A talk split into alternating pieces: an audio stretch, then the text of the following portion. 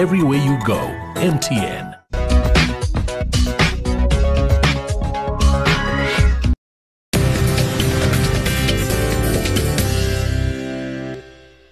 Welcome back. This is the Big Small Business Show in studio with us. Uh, what seems to be our regular George Diab, CEO of Gas Accounting, and we've been talking about budgeting. And uh, one of the things, welcome George, is uh, is actually the revenue line, and of course, what generates the revenue is the sale of products, and and each product's got a price. Now, what, what I see often is that uh, entrepreneurs make a fatal mistake in not being able to cost properly and therefore not price properly.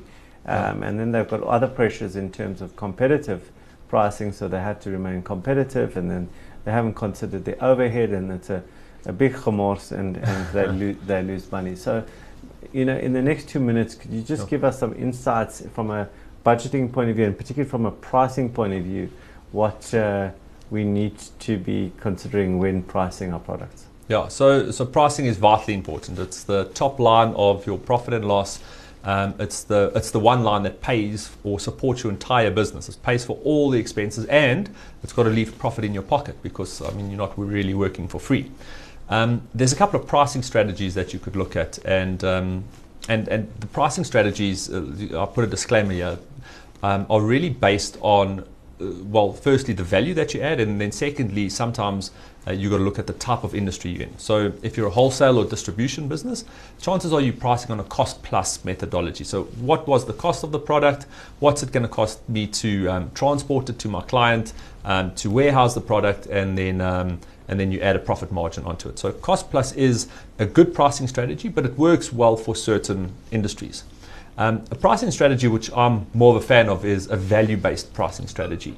So, so it's understanding what value you're giving to people and and also determining what they're really willing to pay for that that value. You can use competitor analysis uh, to kind of set the tone of uh, as to like where people are, are, are currently paying, and using that, what additional value can you add to that product or service, um, so that you can potentially charge more and give your clients more, which which then retains them. An, a nice way that, that I think to test your pricing alone would um, be do a prototype, like phone a couple of clients and, and tell them what the product is and tell them what you believe that the price is, and you know kind of get some market feeling because uh, that's the best way to really gauge um, uh, what people think about your pricing and your service. Okay, so just in, in 30 seconds, then, you know, do I, how, price increases financial year end, when, Yeah. when do I, you know, in my Excel spreadsheet, when do I pop it up by that 5% or when, w- Yeah. uh, like, you, you know, because my costs are going up, so my, do my prices go up same time as my costs? Yes, um, not not necessarily. Or uh, uh, like many people would do it like at financial year end or at the start of the um, new financial year or midway during a financial year or at the start of the new year. So so so people increase their prices as they go along.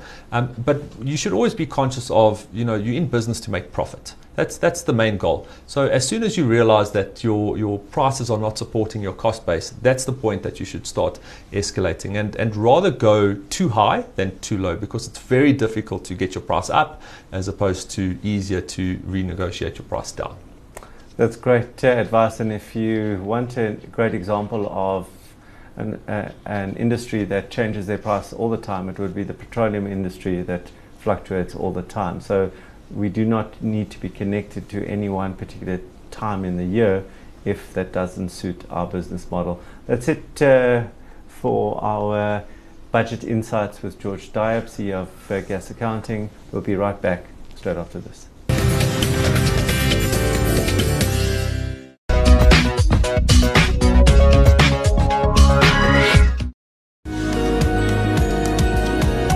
Everywhere you go, MTN.